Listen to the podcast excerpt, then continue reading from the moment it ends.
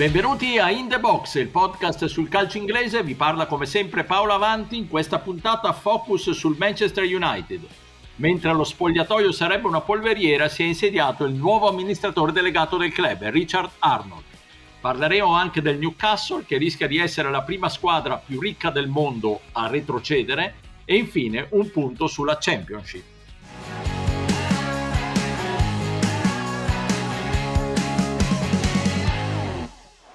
Fred. Oh, that's useful. McTominay. 1-0. Manchester United lead. Scott McTominay scored in the third round a year ago with a header. Does it again. 1-0 United. Con questo gol di McTominay, il Manchester United ha eliminato l'Aston Villa in FA Cup, ma il gioco di Rankin non decolla. Non mancano le polemiche, mentre al vertice del club c'è un nuovo amministratore delegato, Richard Arnold. Ne parliamo con i miei abituali compagni di viaggio, Stefano Pantalupi. Ciao Stefano. Ciao, bentrovati a tutti. E da Londra, Pierluigi Giganti. Ciao Pierluigi. Ciao a tutti. Allora, focus sul Manchester United, partiamo dalle questioni di campo, diciamo. Della vittoria sulla Villa abbiamo detto, ma in campionato c'è stata anche la sconfitta casalinga con il Wolverhampton. Il gioco non decolla, i metodi di Rangnick pare abbiano creato grandi malumori tra i giocatori, qualche giornale inglese parla addirittura di polveriera e anche i rapporti di Cristiano Ronaldo con il tecnico tedesco e con alcuni suoi compagni di squadra sarebbero ai minimi termini. Stefano, il condizionale d'obbligo, perché qui queste sono voci, non ci sono conferme eh, di tutto questo che, che, vi ho elencato, ma certo la strada verso il rilancio dello United sembra sempre piuttosto lunga e faticosa. Sì, mi sembra abbastanza impantanata, sinceramente, anche perché Rangnick eh, come già abbiamo detto in altre puntate del podcast, è uno che deve impiantare il suo metodo, il suo metodo può non piacere, può far fatica ad attecchire, comunque sia richiede parecchio tempo e forse anche i giocatori predisposti a seguirlo quasi a occhi chiusi, insomma, e questo non, non sempre è capitato in passato, basta vedere a Mosca cosa è successo insomma con la, con la Locomotive. Tra l'altro io ho guardato la partita con la Stone Villa e mh, mm, è una specie di miracolo per come la vedo io che lo United sia riuscito a passare il turno. Eh, se era preoccupante il fatto che non riuscisse a trovare il gol col Wolverhampton, eh, francamente l'Aston Villa ha avuto una decina di occasioni nitide nel primo tempo, poi è girata storta e tutta la narrazione della partita si è concentrata su Gerrard che andava a Old Trafford, e, insomma si, si, si è un po' persi via rispetto alla cifra tecnica e io vedo una squadra veramente molto molto in difficoltà anche solo a reggere la pressione di squadre avversarie che francamente non sono attrezzate per lottare per le prime quattro posizioni, parlo dei Villans, eppure sembrava di vedere il miglior Brasile dei cinque mondiali in, in certi momenti. Non lo so, io la vedo molto lunga su Arnold, ovviamente il tempo dirà se è stata la scelta giusta. Ho visto un bel commento di Rio Ferdinand che insomma l'ha visto crescere un po' in altri ruoli al Manchester United ed è curioso a sua volta di vedere se è l'uomo giusto per un incarico così importante. Non lo so, eh, con Solskjaer c'erano molti problemi che abbiamo sviscerato ampiamente, insomma anche dei blackout terribili e forse mai un vero gioco, però in questo momento io vedo un grande equivoco di fondo nel progetto. Sì, è l'equivoco di fondo e eh, su questo equivoco ovviamente c'è anche il nome di Cristiano Ronaldo. Come sempre, come abbiamo già detto mille volte, giocatore straordinario, giocatore che non si può discutere, ma evidentemente Rangnick va in una direzione lui forse in un'altra, da quello che si, si intuisce. Ma non l'avrebbe mai preso Paolo, probabilmente fosse stato per lui Ronaldo era un ritorno al di là di tutto il discorso soldi che di romantico non ha niente, ma era un ritorno romantico, cioè allena eh, Solskjaer, lui arriva, prende per mano una squadra, poteva esserci tutto quello che volete su, l'abbiamo detto mille volte, giocatori che poi non crescono, Bruno Fernandez che a quel punto c'è meno spazio, possiamo parlare di quello che volete, ma era un, un, uh, un investimento e una scelta fatta con quella logica lì. Se invece arriva uno che dichiaratamente deve rifondare, sicuramente non è Ronaldo quello da cui sarebbe partito, lui più o meno credo lo percepisca e auguri. Eh sì, e auguri. Pierluigi, come la vedi?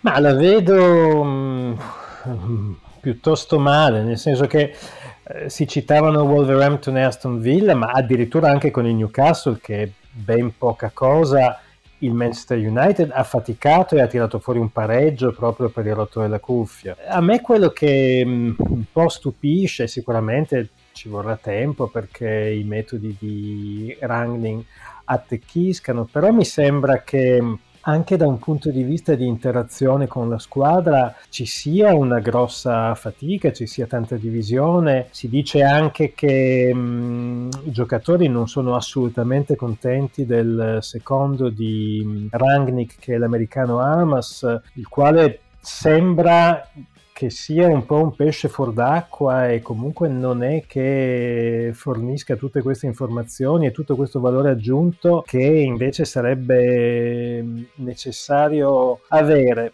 Io penso anche che il fatto che Rangnick continui a essere un interim manager comunque non aiuta perché c'è sempre questa idea che lui è un traghettatore. In realtà Sappiamo che potrebbe rimanere come consulente, ma non è ancora stato definito nel dettaglio quale sarà il suo prossimo ruolo e secondo me questa incertezza non aiuta eh, assolutamente. Sta di fatto che io mi proietterei già sul futuro, nel senso che a mio avviso quest'anno francamente non vedo come il Manchester United possa arrivare nelle prime quattro, a meno che ci siano degli stravolgimenti importanti, perché non dimentichiamo che da quando è arrivato Rangnick comunque il calendario è stato un'autostrada, eppure non sono riusciti a fare i punti che ci si aspettava. Io mi proietterei già al prossimo allenatore, che a questo punto è la scelta fondamentale ed è la scelta che secondo me deciderà il futuro di Arnold, nel senso che francamente sono state già fallite quattro scelte e mezzo, do il beneficio del dubbio a Rangnick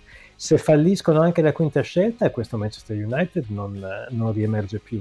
Per la cronaca, tra i papabili per la quinta scelta, in pole position ci sono Pocettino e Rogers.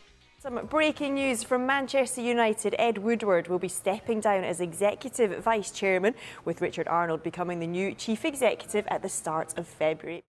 Così Sky UK ha annunciato l'avvento del nuovo amministratore delegato Richard Arnold che entrerà in carica a febbraio, dimissionario Ed Woodward che ha coperto il ruolo dal 2013, il contestato Woodward. Sentiamo come inquadra con la consueta precisione e capacità di analisi il nostro Marco Iaria, esperto di calcio ed economia della Gazzetta dello Sport. Ascoltiamo il suo contributo.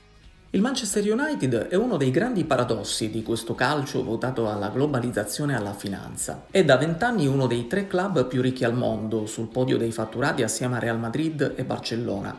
Eppure non vince la Premier League dal 2013 e la Champions addirittura dal 2008. Dopo il ritiro di Ferguson, i Red Devils non sono riusciti ad adattare la forza economica a un progetto tecnico di successo. Quasi un decennio in cui è stato speso un miliardo di sterline sul mercato e si sono avvicendati allenatori profondamente diversi per cultura calcistica e curriculum, proprio a dimostrazione del cortocircuito gestionale. Di chi sono le colpe? Innanzitutto della proprietà, la famiglia Glazer ha trattato la squadra di calcio sin dall'inizio come uno strumento finanziario, incassando centinaia di milioni tra dividendi e vendite di azioni. E poi Ed Woodward, l'ex banchiere di JP Morgan che ha assunto pieni poteri nel club nel 2013.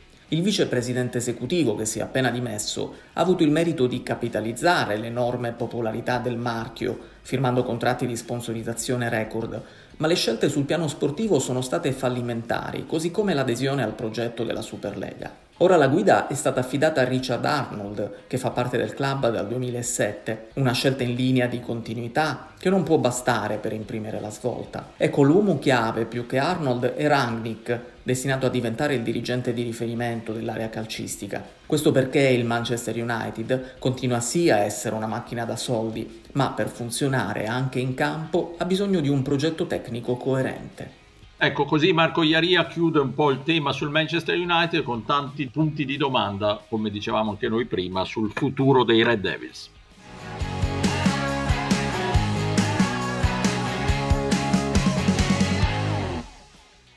Oh, that's a lovely looking ball. It might fall for May. And out comes Dubravka. He doesn't get there. It's headed away from danger. It's Ironside! Cambridge United have scored! Con questo gol di Ironside il Cambridge United ha firmato forse la più grossa sorpresa di questo turno di FA Cup, andando a vincere 1-0 a Newcastle. Ennesima delusione per le Magpies che in campionato sono penultimi e non vincono da 5 giornate. Au è un ottimo tecnico, ma il lavoro da fare è durissimo, anche se sul mercato qualcosa di buono sta arrivando. E allora, Stefano e Pierluigi, vi domando: il Newcastle sarà la prima squadra più ricca del mondo come da definizione a retrocedere o alla fine si salverà? Fai tu la parte dell'ottimista, Pierluigi? Sì, la faccio io e allora, motivi per cui secondo me alla fine ne verrà fuori il Newcastle da questa brutta situazione in cui si è cacciato, ce ne sono tre o quattro. Il primo secondo me è che nonostante il suo campionato fin qua sia stato inguardabile, la salvezza è comunque a due punti. E forse quello che incoraggia ancora di più è che Norwich, Burnley e Watford sembrano avere tutte e tre dei problemi strutturali che sono piuttosto importanti. Poi c'è la finestra di mercato di gennaio, no? nella quale è, già arrivato Trippier, ci saranno sicuramente altri colpi di rilievo, uh, Wood è praticamente cosa fatta dal Burnley, anche se per una cifra incredibile, 25 milioni di sterline, e credo ci saranno ancora degli innesti di valore e questo porterà chiaramente del, del, una cifra tecnica migliore al team che adesso è abbastanza in sofferenza da questo punto di vista.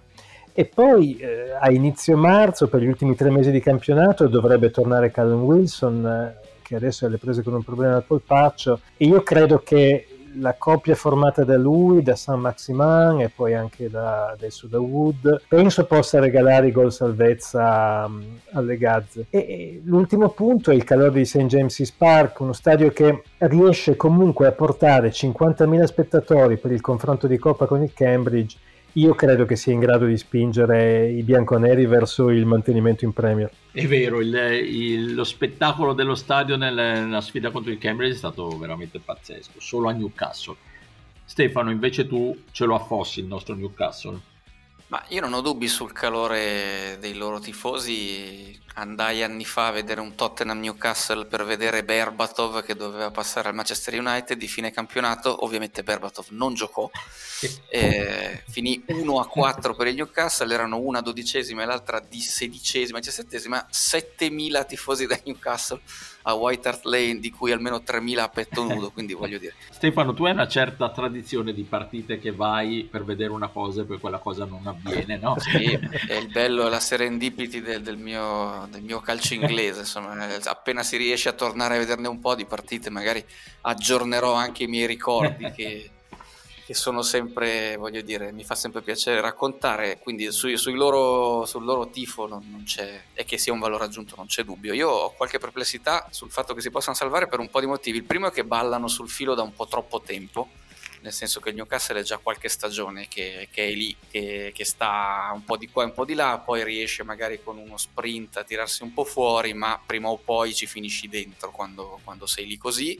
È una squadra che segna poco, adesso voglio vedere Wood se gli fa cambiare marcia, a me davanti piace veramente solo San Maximan perché è un, è un giocatore anche di personalità, Wilson certamente ha delle, delle, potenzialità, però finora io vedo la differenza reti sono meno 23, a parte il, Norwich che è incredibile che sia ancora in corsa, ha preso, ha fatto credo 8 gol e ha preso più di 40, quindi è una situazione strana, però le altre se guardi sono, sono tutte molto più solide, chi ha una differenza reti così diciamo deficitaria è il Leeds, ma il Leeds è tutta un'altra storia perché poi c'è Bielsa e insomma è un, è un posto a sé. Le squadre con cui te la giochi vuoi tirare dentro l'Everton, ma sono lontane, hanno qualche partita disputata in meno. Alla fine l'impressione è che se dai per morto il Norwich te la giochi con Barley, che sarà lieto di spendere 25 milioni per andarsi a rinforzare quelli per Wood, e il Watford, però il Watford c'è Ranieri, cioè non è proprio che c'è il gelataio sotto casa che li allena, cioè non è una situazione comodissima, ecco per come la vedo io e mi domando poi cosa succederà con un Newcastle ricchissimo che però farà un mercato inevitabilmente di basso profilo perché portare gente a giocare la Championship non sarà facilissimo. Vediamo, vediamo chi di voi due avrà ragione.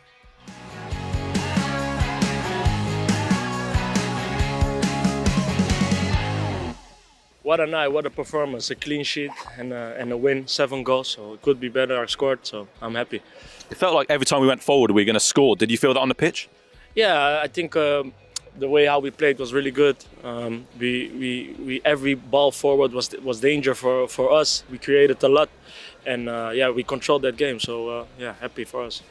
Kenny Tate, difensore olandese del Fulham, ha espresso così tutta la sua felicità per aver segnato il suo primo gol stagionale nel roboante 7-0 del Fulham sul campo del Reading. Ed è con queste parole che introduciamo il nostro consueto bilancio sulla Championship e la Serie B inglese. Vai Pierluigi, illuminaci! Eh sì, anche se con la valanga di rinvii dell'ultimo periodo è un po' complesso interpretare l'ultimo mese di Championship. Quello che è sicuro è che il Bournemouth di Scott Parker continua a guardare tutti dall'alto in basso, grazie anche ai 18 gol di Solanche e alle eccellenti prestazioni di Lloyd Kelly che infatti è finito sul taccuino di West Ham ed Everton. Poi c'è il Fulham che come dicevi tu ne ha ficcate 7 al Reading, però tutto ciò dopo un periodo abbastanza complicato fatto di quattro pareggi e una sconfitta. Infatti subito dietro ai londinesi si sta mettendo in mostra il, il Blackburn, che mi sembra sia un solo punto dal Fulham, e, e, e, non si può parlare dei Rovers senza fare riferimento a Ben Brereton, anzi Ben Brereton Diaz, come adesso ama farsi chiamare, che è il loro bomber, no? è, è il secondo miglior marcatore dell'intero torneo, ne ha messi a segno 20 a soltanto 4 centri di distanza da Mitrovic. E la cosa carina di, di Brereton è che lui è un nazionale cileno per cui francamente spera quest'anno di poter disputare i mondiali dopo magari essere riuscito a portare in Premier la squadra di Mowbray. Lui ovviamente gioca nel Cile perché la mamma è cilena ed è di lì che arriva il pezzo Diaz del suo cognome quindi dopo queste tre, che cosa succede? Nella, nella, nella, zona playoff, diciamo, ci sono due squadre che si stanno mettendo in mostre che sono salite parecchio negli ultimi due mesi. Una è il QPR e l'altra è il Middlesbrough. Il QPR, QPR di Warburton è effettivamente già in zona playoff, è quarta mi sembra, mentre il Bor è a un solo punto dalle prime sei. E mi sembra che la progressione del Middlesbrough sia notevole e soprattutto si sia diciamo impennata da quando in panchina si è seduto Chris Wilder e ha rilevato Neil Warnock. Wilder, inutile dirlo, era Sheffield United, ha fatto un miracolo portandoli in Premier e devo dire che con cinque pareggi 5 vittorie, scusate, 2 pareggi e una sola sconfitta, ha risollevato completamente le sorti del Boro. Solita velocissima occhiata in fondo alla classifica, direi che Darby e Barnsley mi sembra siano praticamente rassegnate. E tra l'altro notizia terribile per, il, per i Rams è che potrebbero essere rilevati da Mike Ashley. Quindi insomma che Dio abbia in, in gloria i, i, loro poveri tifosi. eh, dopo aver fatto danni a Newcastle Sì, esatto. Adesso il Derby County potrebbe passare da questa situazione molto molto complicata. Comunque, a parte Derby e Barnsley, che per motivi diversi secondo me sono praticamente spacciate, non se la passano troppo bene anche altre quattro squadre che io credo si giocheranno la salvezza fino all'ultima giornata e sono Hull City, il Cardiff, il Reading e il Pittsburgh. Stefano, tra le squadre che stanno andando abbastanza bene, diciamo sicuramente meglio rispetto agli anni scorsi, c'è sicuramente il Nottingham Forest, che ha anche firmato l'altra grande sorpresa del terzo turno di FA Cup, dopo quella citata del Cambridge, eliminando l'Arsenal. Che sia finalmente arrivato l'anno in cui anche dalle parti di Nottingham ci si può togliere qualche soddisfazione dopo troppe stagioni deludenti? Ma eh, sono sempre difficili da decifrare abbiamo amici in comune che tifiano Forest e quindi sinceramente non, non vogliamo affossarli con una previsione positiva delle nostre, però obiettivamente è abbastanza complicato interpretarli. Hanno perso le ultime due partite di campionato, ma avevano fatto un inizio di campionato terrificante con Newton con sei sconfitte nelle prime sette partite e un pareggio. Poi si sono risollevati molto con Cooper e adesso sono a tiro della zona playoff. Il Nottingham Forest è a tiro della zona playoff e poi c'è stata questa impresa abbastanza clamorosa in, in FA Cup e dopo un lungo 0-0 con l'Arsenal, diciamo, sono, è arrivata questa impresa anche perché sono entrati due giocatori fortissimi. Il primo è Cafu, che ricorderete a Milan e Roma, no? No, è il Cafu del, del, Nottingham Forest che non ha vinto mondiali, però ha fatto grandi giri tra Lorient, Metz, Leghia, Varsavia, Olympiacos per arrivare poi a, a, entrare nel secondo tempo di questa partita tra Nottingham Forest e Arsenal e poi soprattutto Lewis Grabham che, che resta il, la vera bocca da fuoco di, di questa squadra e è il miglior marcatore stagionale, non da oggi è l'attaccante di, di riferimento di, di, questa squadra e ha trovato il gol partita, devo dire, facendo la vera, vera sorpresa di questo, di questo turno di, di, campionato. Poi c'è qualche elemento interessante, c'è il danese, Zinkernagel che hanno, che hanno preso quest'anno, c'è Kolbach che a centrocampo è un giocatore che ha avuto anche esperienza di Premier League e c'è anche Brennan perché è un altro di quelli che può dare qualche gol sempre a centrocampo per, per, il Nottingham Forest. Non lo so, io anche lì, un altro dei miei viaggi è stato quello di andare a, a vedere una partita in casa del Forest, tra l'altro contro il Brentford, che eh, alla fine ci ha messo meno tempo ecco, a ritornare in Premier League. Il Nottingham Forest è la quattordicesima stagione consecutiva in Championship, alcune volte ha sfiorato possibilità almeno di andarsi a giocare la partita per, per salire in Premier League e ancora non ci è riuscito. Sarei curioso ecco, di rivedere una grandissima squadra, almeno per quello che riguarda la sua storia, così in alto nel, nel calcio inglese che conta, però veramente con loro è sempre meglio non sbilanciarsi troppo e aspettare di vedere se il loro rosso Garibaldi riesce in qualche modo almeno a centrare i playoff, ecco poi vediamo. Io ho un ricordo di Nottingham, un bel Nottingham Forest Sheffield United 2-0 con nello Sheffield United Vinnie Jones ma qui si parla davvero di preistoria. E con questo ricordo e sperando davvero di rivedere il Forest ad alto livello, perché perlomeno per le generazioni mia e di Pierluigi, Nottingham Forest rimanda a epiche vittorie di Coppa dei Campioni. E vi diamo appuntamento alla prossima settimana. Un saluto e un ringraziamento a Stefano Cantalupi. Ciao Stefano. A voi, ciao, alla prossima. E un saluto al londinese Pierluigi Giganti. Ciao Pierluigi. Ciao a tutti.